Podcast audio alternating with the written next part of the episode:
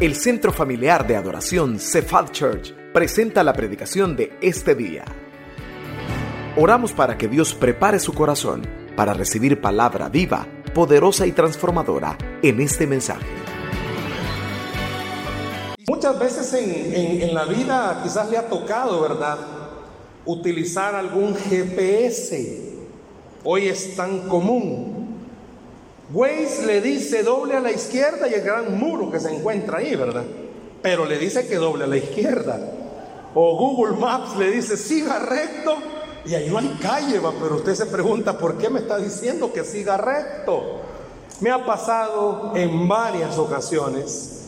Eh, no sé qué tiene Waze conmigo, pero últimamente quizás está celoso. Yo no sabía que las aplicaciones también se ponen celosos.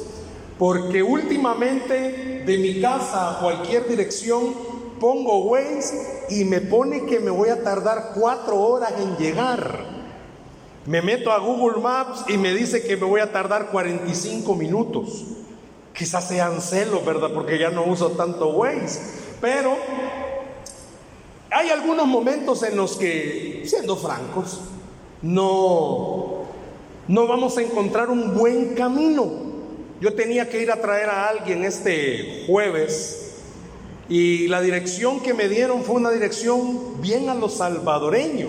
Y para meterla a Google Maps estaba galán, porque la única ubicación era son Zacate, Son Sonate, calle Antigua Santa Ana. Esa es toda la dirección. Y comienzo y meto eso. Waze me dijo que me iba a tardar como cinco horas. Google Maps me dijo que me iba a tardar una hora 45, ya le creí un poco más. Llego y me topo como casi una quebrada. Yo aquí, ¿cómo hago? A simple vista la calle era una quebrada. Y yo dije, no, ya me equivoqué. Aquí cómo hago. Le pregunto a alguien que estaba ahí, mire, disculpe, ¿cuál es la calle antigua Santa Ana? Esa que tiene ahí enfrente, me dijo. Pero ya que cómo hago para pasarme esa barranca. ¿Cuál barranca? Él ya conoce ese lugar, yo no lo conozco. ¿Cuál barranca? Me dijo, no hombre, hágase para adelante si se mira como que barranca, pero no, ahí pasa, me dijo. Y de verdad que ahí pasaba. A simple vista era una barranca, pero ya acercándome ya no era una barranca. A veces parece que en la vida espiritual con Dios es lo mismo, nos da una dirección, nos dice que tenemos que ir por cierto camino, pero llega un momento en el que los caminos de Dios son tan, pero tan difíciles de transitar que creemos que nos hemos equivocado. Yo le pudiera preguntar esta tarde, ¿cuántos de ustedes han creído en algún momento que se equivocaron en una señal que Dios les mandó y ustedes decían, no, no es por ahí que tengo que irme? Pero volvió a preguntarle a Dios y Dios le dijo, sí, te tenés que ir por ahí. En la vida vamos a entender, vamos a comprender que aunque a mis ojos ese camino no está bien, pero como es el camino de Dios, ese camino es perfecto. Y de eso quiero hablarle esta tarde, que los caminos de Dios son perfectos. Y vamos a ver por qué es que a veces Dios nos lleva por caminos sumamente extraños. Isaías 55, verso 8.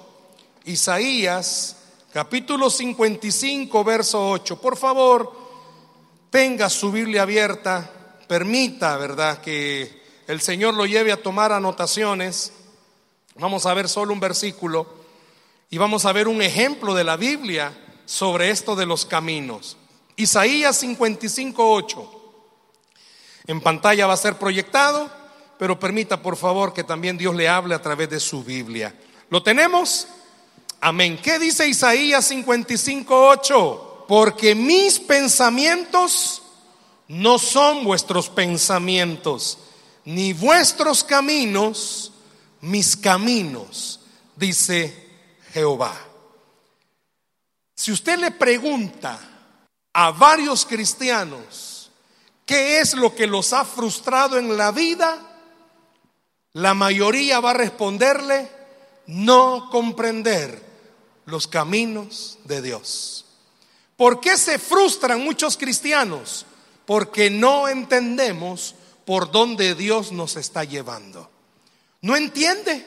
Simplemente por no comprender qué es lo que Dios está haciendo, nos frustramos. Hay momentos en los que usted dice, me vendría muy bien un milagro de parte de Dios. Y usted comienza a orar por ese milagro y no pasa nada. Y es donde muchas veces hasta cólera le da a los cristianos, porque no pasa nada. Usted hizo todo lo que aparentemente tenía que hacer para que se abriera una puerta y más se cerró. Usted oyó que tiene que orar, que tiene que leer la Biblia, que tiene que congregarse, que tiene que estar más cerca del Señor. Lo está haciendo y en vez de que las cosas cambien y nos empeoran, pues, ¿qué le costaría a Dios hacerle un milagro? No sé si le ha pasado. Se ha dado cuenta que de repente alguien que ni siquiera busca de Dios se encontró 50 dólares en la calle. Y usted que es un gran devoto del Señor, un centavo es lo más que se ha hallado. Como que no hay una concordancia. En el trabajo, usted antes de comenzar sus labores, hasta la oración matutina y lee la palabra, hace el devocional que la iglesia le manda y usted dice, esta semana será de victoria. Y el que está en la par suya, mundano, con olor a azufre, a usted fue la semana de más patada. Y al que está en la par suya, ¿qué semana la de él? Le fue súper bien.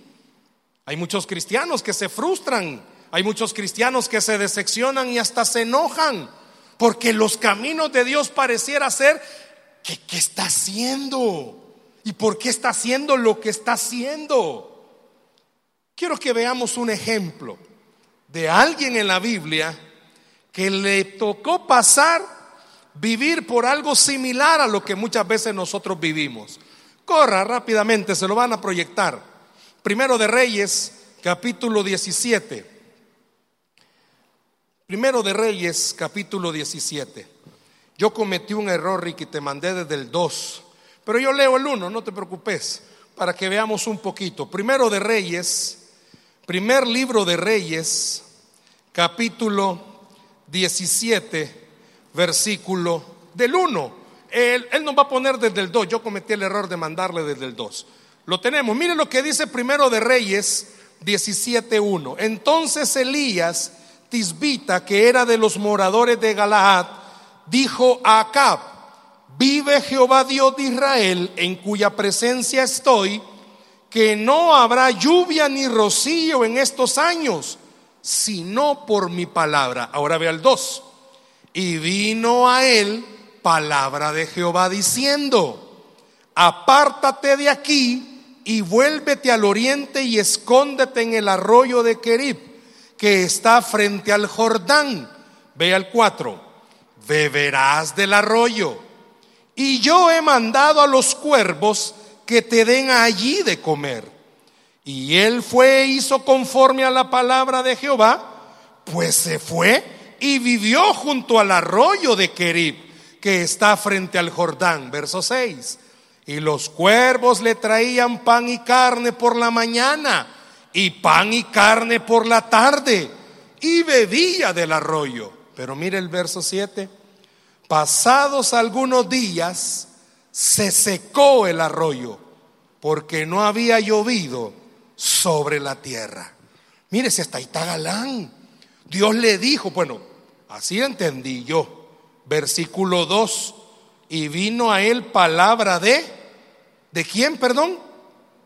Véanlo ahí en su Biblia, por favor. ¿Palabra de quién vino a él? De Jehová. ¿Quién le habló entonces a Elías? Dios. Vino Dios y le dijo a Elías, mira, andate a aquel lugar, a ese arroyo de Kerib. Yo te voy a alimentar voy a mandar cuervos y vas a beber agua de ese arroyo. ¿A quién no le gustaría, hermanos, estar así? Que Dios le diga, a partir de mañana, 7 de agosto, ya no vas a trabajar. Y yo te voy a mandar la comidita todos los días. Te voy a mandar para que pagues los recibos todos los meses. Y no vas a tener que hacer nada. ¿A quién le gustaría eso?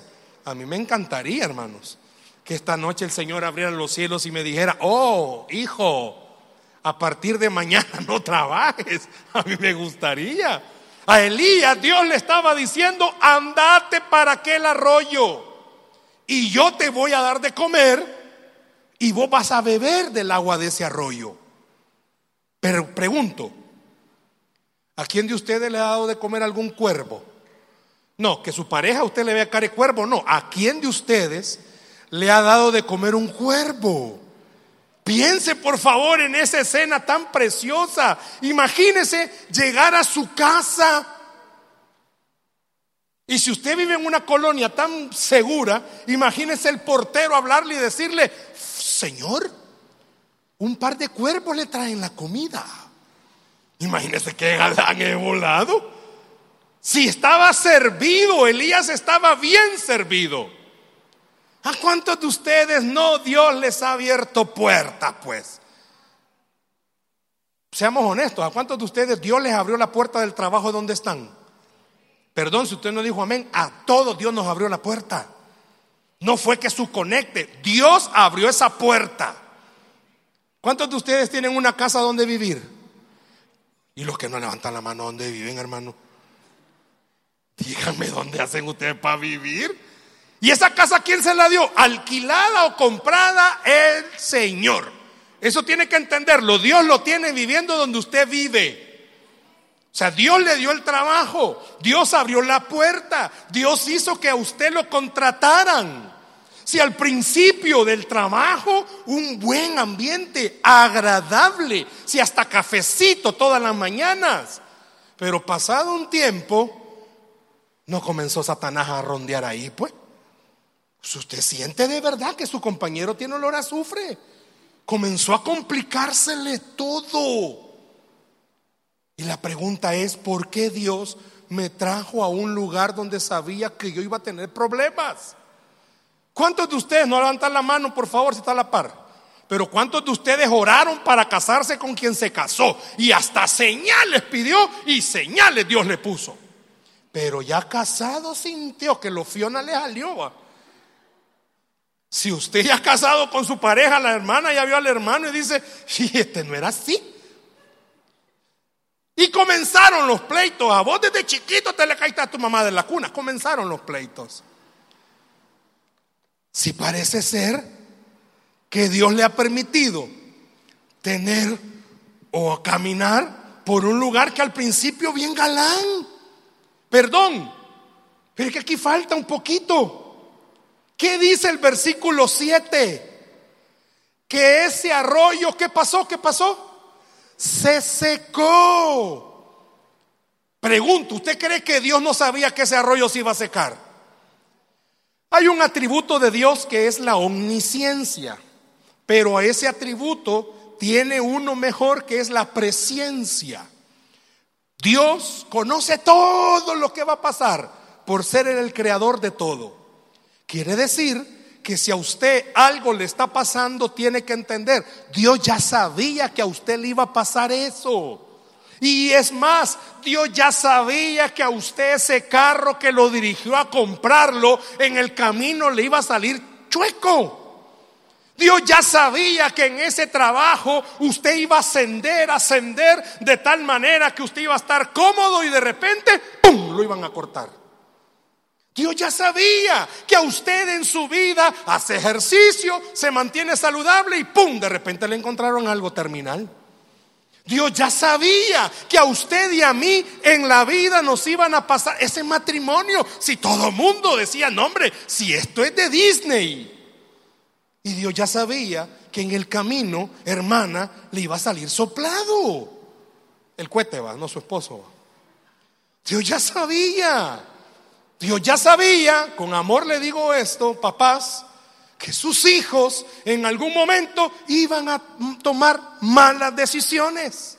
Dios ya lo sabía. Dios ya sabía que es más, usted iba a tomar malas decisiones. ¿Usted cree que a Dios le tomó por sorpresa? No. Dios estaba enseñándole a Elías algo. Pregunto, ya lo vamos a ver despacito. Pero en ningún versículo de este capítulo dice que Dios, le puedo preguntar algo, ¿cuántos creen que Dios es todopoderoso? No, no le oigo. ¿Cuántos creen que Dios es todopoderoso? Pero ¿y por qué no hay tan linda? Amén, dijo el niño. Pero ¿y por qué en ningún versículo dice que Dios volvió a hacer que el arroyo tuviera agua? Si el arroyo se secó, hermanos. Hermanos, el arroyo se secó. ¿A cuántos de ustedes se les ha secado el arroyo? Y haga lo que haga, ese arroyo está seco. Tradúzcalo, ¿qué significa? Agua ya no hay. Dios le dijo a Elías, te voy a dar un arroyo para que estés tomando agüita. Hermanos, ¿a cuánto se nos ha secado el arroyo? Si usted estaba bien y de repente comenzó a complicarse todo porque el arroyo se secó, ahí estamos hablando de un arroyo físico. O sea, ¿sabe que es un arroyo? Va? Literal. Pero algunos de los que estamos acá, se nos secó el motivo de nuestra paz. Se secó el motivo del gozo. Hay matrimonios donde comienzan a verse y ella no le dice nada a él o él a ella para evitar problemas, pero creen que se ha secado el arroyo del amor que ya no hay nada, ya no la entiendo, ya no me entiende. Hay relaciones donde usted pues ha visto que Dios los ha unido. En el trabajo, si usted estaba bien, hermano, y sinceramente usted no renuncia porque se va a quedar ahí una mano adelante y otra atrás. Pero si yo le pidiera que levantara la mano, no lo haga. Pero ¿cuántos ya estamos hartos del lugar donde trabajamos? No me levante la mano. Si aquí le aseguro que esta noche sacamos una gran bolsa de desempleo, si ya estamos hartos. Frustrante que usted quiera hacer algo en su trabajo y alguien venga a bloquearle y venga a bloquearle. Usted dice, se secó el arroyo del gozo. Usted está convencido, Dios lo llevó a ese lugar. Podemos mencionar varias áreas en las que el arroyo se nos ha secado. Piense por favor las áreas de su vida donde el arroyo se ha secado. Y no fue Dios el que abrió la puerta, pues. Y no fue Dios el que lo tiene ahí, pues. Por las mañanas tengo un mes. Los días domingos estoy colaborando en una de nuestras filiales, filial San Francisco, que está en el círculo militar. Por la mañana ya tengo un mes de estar yendo a predicar, estar colaborando. Y eso se vira que va para largo, estar ayudando ahí. Y justo hoy en la mañana, cuando iba pensando en el mensaje de la mañana de allá y el mensaje de aquí, le digo al Señor, ¿por qué cuando se seca el arroyo, se cierra una puerta, ¿por qué las cosas se ponen tan complicadas? Porque iba pensando en mi madre. Hoy voy a contarles algo de mi mamá. Todos están sabedores, ¿verdad? Y gracias por estar orando. El 20, esperen que hasta la noción del tiempo perdí, el 20 de julio la operaron, usted sabe. Pasamos cinco años esperando que en el inseguro social, perdón, en el seguro social, la operaran. Dios nos abrió puertas en el seguro social. ¿Se recuerda? Muchas veces le conté que Dios usó en este servicio médico del seguro social que nos ayudaron y hicieron citas. Y ya estaba todo. Si Dios le dijo a mi mamá, beberás de ese arroyo. Y justo cuando iban a operarla, se secaba el arroyo. Y ahí otra vez a bregar y a bregar. Usted me escuchó. A mi madre tuvimos que operarla de emergencia porque aparte de la prolapsis, creo que se llama, se le bajó, se le salió la matriz con la vejiga, algo tremendo. Vimos las fotos, tremendo como mi madre vivió cinco años en esa situación complicada. Y aparte de eso le encontraron cuatro tumores en esa matriz. Cuando sacan los tumores, me voy a adelantar a esto, y comienzan a hacer la, la biopsia, ¿sabe qué dice la patóloga? Que dentro del tumor más grande había otro tumor. Terrible eso que estaba pasándole. Todos los arroyos se nos secaron. Pero de repente, el camino de Dios es perfecto. Comencé muchas veces a decirle, ¿qué pasó, Señor? ¿Qué pasó, Señor? ¿Qué pasó, Señor? Cuando me dieron esa noticia de los tumores, yo le dije al Señor, papito, si no tengo ni dos años que te llevaste a mi papá, ¿y qué pasó? ¿Qué hice mal ahora que la sintonía no está bien? Parece ser que cuando Dios lo lleva a usted por un camino y se le seca el arroyo, usted cree, hasta ahí nomás llegué, hasta ahí nomás topé. Vea esta otra parte, ya le voy a contar la siguiente parte de mi mamá. Vea esta otra parte, siempre en primero de Reyes. Ahora el versículo 8, siempre el 17, solo que el verso 8. Vino luego a él palabra de Jehová. Otra vez Dios le habló, mire, levántate vete a Zarepta de Sidón y mora allí. He aquí yo he dado orden. Allí hay una mujer viuda que te sustente. Entonces él se levantó y se fue a Zarepta y cuando llegó a la puerta de la ciudad, he aquí una mujer viuda que estaba ahí recogiendo leña y él la llamó y le dijo, te ruego que me traigas un poco de agua en un vaso para que beba. Acuérdese que el arroyo ya estaba bien seco, a ver cuántos días tenía de no tomar agua. Y yendo ella para traérsela, él la volvió a llamar y le dijo, te ruego que me traigas también un bocado de pan en tu mano. Y ella respondió, vive Jehová tu Dios, que no tengo pan cocido, solamente un puñado de harina tengo en la tinaja y un poco de aceite en una vasija. Y ahora recogía dos leños para entrar y prepararlo para mí y para mi hijo, para que los comamos y nos dejemos que morir. Elías le dijo, no tengas temor, veas como has dicho, pero hazme a mí primero de ello una pequeña torta cocida debajo de la ceniza y tráemela. Y después harás para ti y para tu hijo. Mire qué galán. Porque Jehová Dios de Israel ha dicho así, la harina de tu tinaja no escaseará ni el aceite de la vasija disminuirá hasta el día en que Jehová haga llover sobre la faz de la tierra. Entonces ella fue e hizo como le dijo Elías y comió él y ella y su casa, como dice ahí, perdón, muchos días, como dice, muchos días. Y la harina de la tinaja no escaseó, ni el aceite de la vasija menguó, conforme a la palabra que Jehová había dicho por Elías.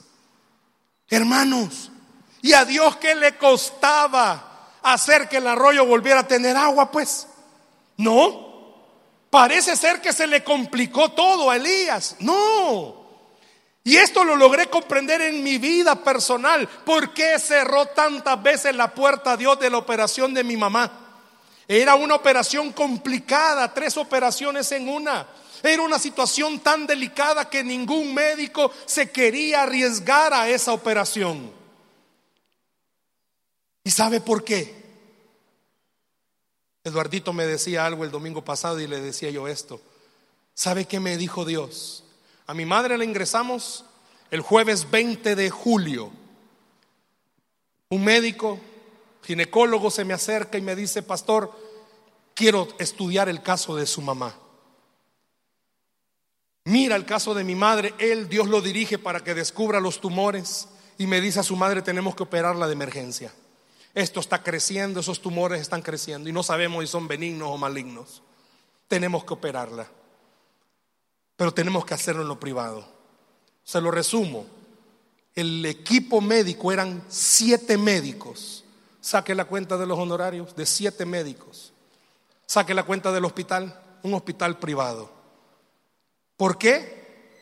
En ese momento yo decía, porque el Seguro Social no quiso operarla. No, Dios secó ese arroyo. ¿Por qué? Porque Dios quería lucirse con mi mamá. ¿Por qué seca Dios el arroyo? Mire, Dios le secó el arroyo a Elías. ¿Por qué? Porque Dios quería lucirse con Elías. ¿Por qué? Porque Elías había dado una palabra, no lloverá hasta el día que yo diga que va a llover. Y Dios quiso lucirse con Elías para mostrarle, Elías muy amigo de Dios, un hombre de oración, como usted quiera verlo. Pero en los caminos de Dios son tan perfectos que a veces Él cierra puertas. Oiga, cierra puertas que en vez de ser de bendición nos van a dañar la fe. ¿Qué está diciendo, hermano? ¿Sabía usted que la condición tranquila, económica, de paz, de buena salud, no permite que nuestros ojos de la fe puedan ver una sola cosa?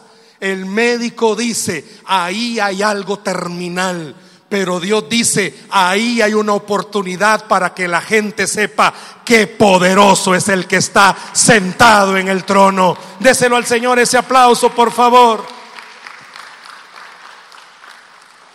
Puedo decirle algo. Era una operación muy delicada y muy cara. Pero Dios se encargó de poner por todos lados todo lo necesario. Ningún médico cobró sus honorarios. Ninguno de los siete médicos.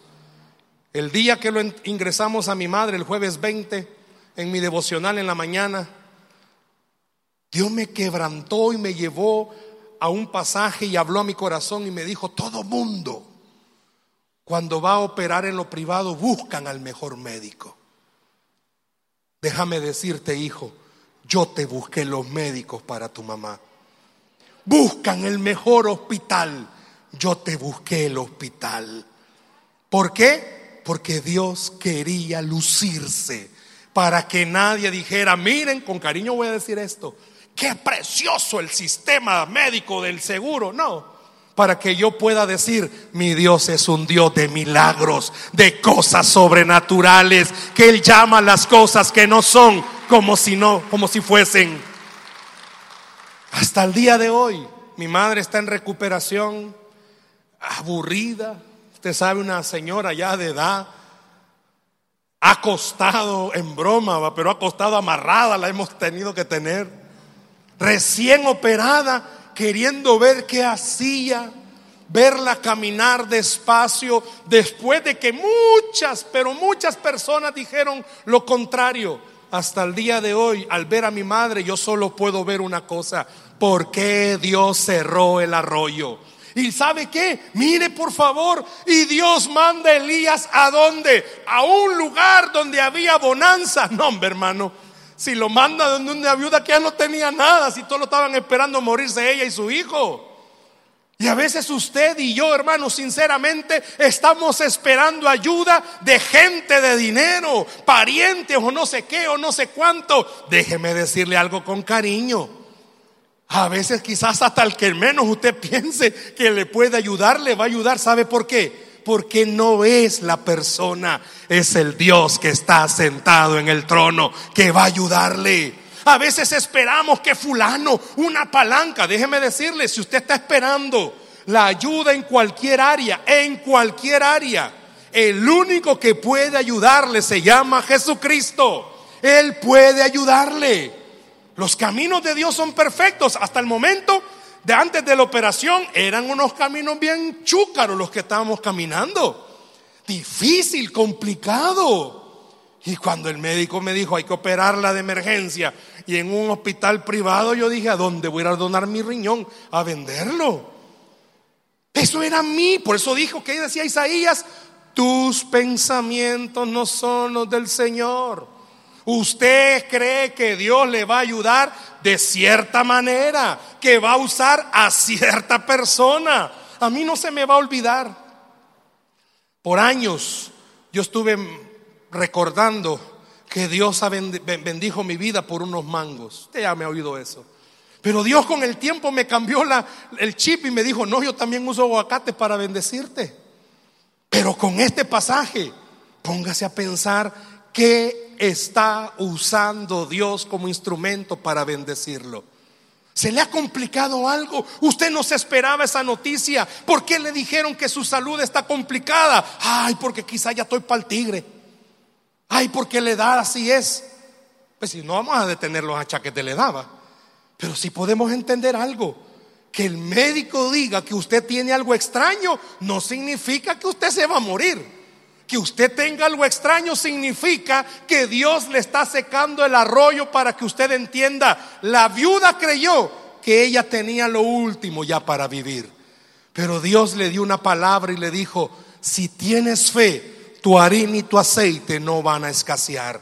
Y le digo a usted esta tarde, si tiene fe, aunque usted no entienda el camino por donde Dios lo está llevando, ese camino es de bendición para su vida. Permita que Dios se glorifique. Permita que Dios se luzca con usted. Encuentre la huella digital en esto. A mí me encanta ver películas y series de estos detectives. ¿Cómo encuentran la huella, verdad? Y hasta donde menos uno piensa, ahí está la huella. Yo puedo decirle algo, en todo este proceso de mi mamá veo la huella de Dios. Dios cerrando puertas, Dios haciendo, mire, si el 20 de, no, el 22 de junio iban a operarla, pues. Y a mi madre le han entregado lo que nunca hacen. En el seguro le dieron todos los exámenes, toditos. Y le dijeron, tome, luz No la vamos a operar. Mi madre llorando, frustrada. Y le puedo asegurar algo. Ahí está la huella de Dios. Dios hizo que todo se complicara. ¿Para qué? Para que el día de hoy usted pueda escuchar algo. Que las cosas se compliquen no significan que a Dios se le haya salido del control. Al contrario, que lo que se esté complicando, Dios lo está usando para que su fe, la suya y la que cada uno de los que están acá pueda crecer y pueda entender aunque todo esté cerrado, Él siempre tiene la llave que abre todo camino. Él tiene el poder para hacerlo. Él puede sorprenderle. Déselo al Señor ese aplauso, por favor. Tocó llegar el día que le iban a dar de alta. Y para que la dieran de alta, usted sabe que hay que hacer en un privado. No crea que yo lo voy a llegar. bueno, yo nunca había estado ingresar, bueno, ni, ni, yo ni un familiar, ahí en ese hospital. No, hombre, si ya le habían dado el alta a mi mamá, y habían como cinco enfermeros afuera.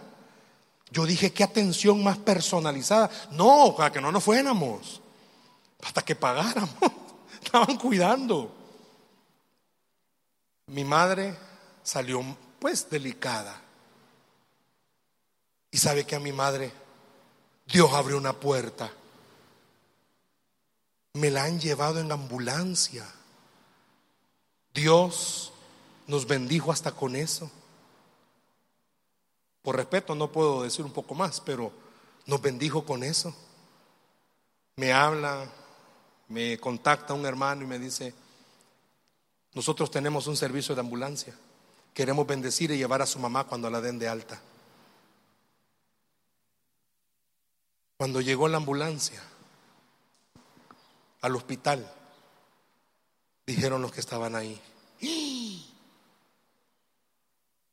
Alguno de billetes está aquí adentro. Y yo, quizá va. Y le dice uno de los enfermeros a uno de los camilleros, alguien de poder está aquí adentro, ¿verdad?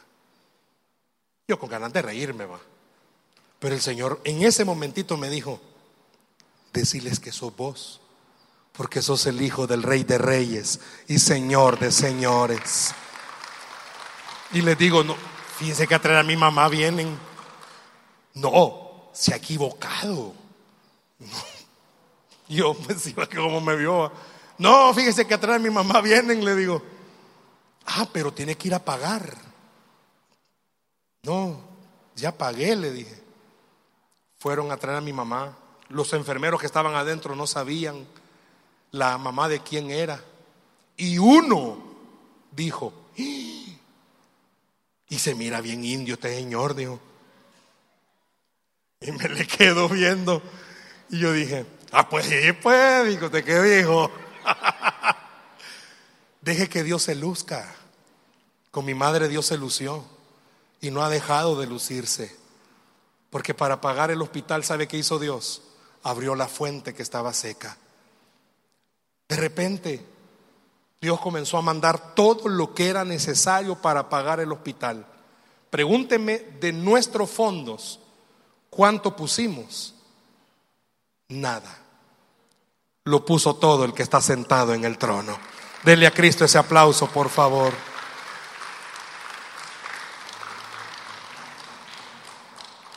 La viuda no sabía que iba a ser usada para que Dios se glorificara. Deje que Dios le use a usted también. Dios sabe lo que usted está pasando. Dios sabe lo que usted está viviendo. Permita, por favor, que aunque usted no entienda, que aunque eso esté complicado y Dios le diga, levántate, sigue caminando. Y aunque usted al levantarse y caminar llegue a una situación difícil, hágale caso al Señor. No se va a arrepentir, aunque le lluevan las pedradas todos los días. Hágale caso a Dios, no se va a arrepentir. Los caminos de Dios son perfectos. Aunque usted crea como me pasó, que yo creía que para una barranca iba, no iba para una barranca. Yo creía que ese camino estaba malo, pero en el Señor, aunque usted vea que las cosas son malas, Dios está en control de todo. Permita que Dios a usted le pueda mostrar que Él sigue haciendo que la harina y el aceite no se escasee yo no sé a cuántos esta tarde Dios les está diciendo, crees que ya no tenés fuerzas, pues deje que Dios le multiplique las fuerzas. ¿Crees que ya no podés? Pues deje que esta tarde Dios le diga, yo tengo la llave que abre ese camino que a ti se te ha cerrado. Pero también entienda algo, si Dios seca el arroyo es porque tiene algo mejor para usted. Mire, si no es lo mismo, hermano, que un cuervo le lleve pan y comida a que le estén haciendo una torta caliente. Y la mujer pudo comprobar ese día. A veces Dios nos escoge para pruebas difíciles. Porque mire qué galán. El profeta lo que le dijo, dame de comer a mí primero. Y después come vos y tu hijo. ¿Quién de ustedes haría eso, hermano? Sinceramente, ¿quién de ustedes se quitaría el bocado para darle a alguien? Imagínense, solo póngale el ejemplo, que yo venga esta noche y me acerque a alguno de ustedes y le diga, hermano, ¿puede ir a comer a su casa? Quizás más de alguno por cortesía me va a decir sí. Y cuando le diga, vaya, pero sírvame lo mejor a mí y ustedes se quedan con lo que sobre. Ay, hermano, después de tres días el muerto ya lleve. Imagínense, dice que el profeta, que la mujer y su hijo comieron por muchos días. ¿Por qué? Ah, porque estaba el profeta. Porque la mujer le creyó a Dios. ¿Cuántos esta tarde le van a creer a Dios que ese camino difícil, complicado, es un camino de bendición? Aunque usted no vea por dónde, aunque usted vea que más y más se le complica todo, no deje de creerle a Dios. Porque si Dios lo dice, Dios lo va a hacer. Yo estoy convencido, orando por la recuperación de mi madre, ya pronto la, voy a, la vamos a ver acá, ya va a comenzar, ya tiene 18 días de que la operaron, ya está ahí ansiosa de querer caminar, va despacito, con buena letra, pero ¿sabe qué es lo mejor que he podido ver? Que el mismo Dios que permitió que la operaran es el mismo Dios que la está recuperando. El mismo Dios que ha permitido que usted pase por lo que está pasando, es el mismo Dios que le va a dar a usted la oportunidad de pararse y dar el testimonio y decir, hermanos, todo se me complicó. Me cerraron las puertas los humanos, pero comencé a orar, comencé a clamar al que tiene la llave que abre toda puerta. Y Dios ha abierto esa puerta. Dice la Biblia que al que cree, todo le es posible. Denle un aplauso a Cristo Jesús fuerte en esta noche, por favor.